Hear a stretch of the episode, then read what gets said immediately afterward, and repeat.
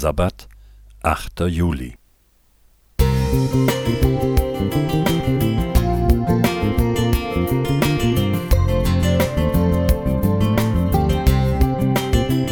Ein kleiner Lichtblick für den Tag.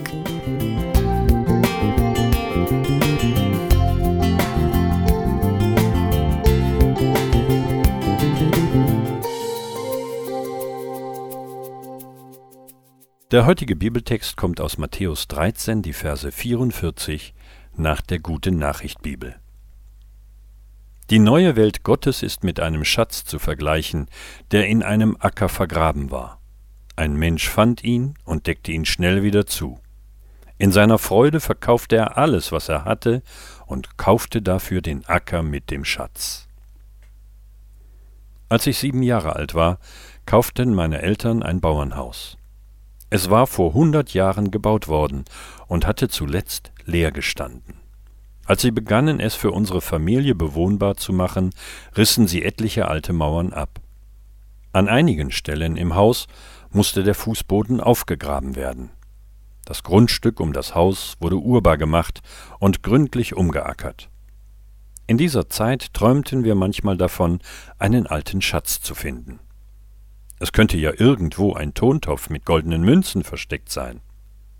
Was für ein unbeschreibliches Glück wäre das, ihn zu finden. Wir haben in den zehn Jahren des Umbauens keinen Schatz gefunden. Dafür aber anderen Reichtum, der unser Leben schön und lebenswert gemacht hat. Kartoffeln und Erdbeeren aus dem Garten, Entdeckungen in der weiten Natur, diverse Feste und Familienfeiern in unserem Zuhause. Die Vorstellung, Unverhofft einen Schatz zu entdecken, ist ein zeitloser Kindertraum.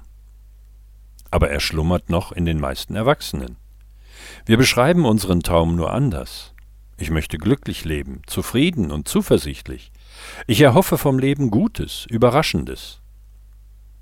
Jesus greift unsere Sehnsucht auf, als er die Geschichte vom glücklichen Schatzfinder erzählt. Sie hält uns mit ihrer Spannung in Atem. Jesus verwendet dazu drei Gegensatzpaare. Erstens, der Schatz wurde bei der Arbeit gefunden und ist trotzdem unverdient.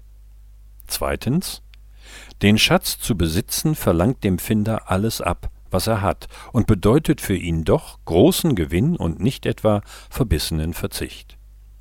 Drittens, die Situation fordert eine radikale Entscheidung, und trotzdem handelt der Mann mit großer Freude. Was für eine merkwürdige Sache ist das Reich Gottes.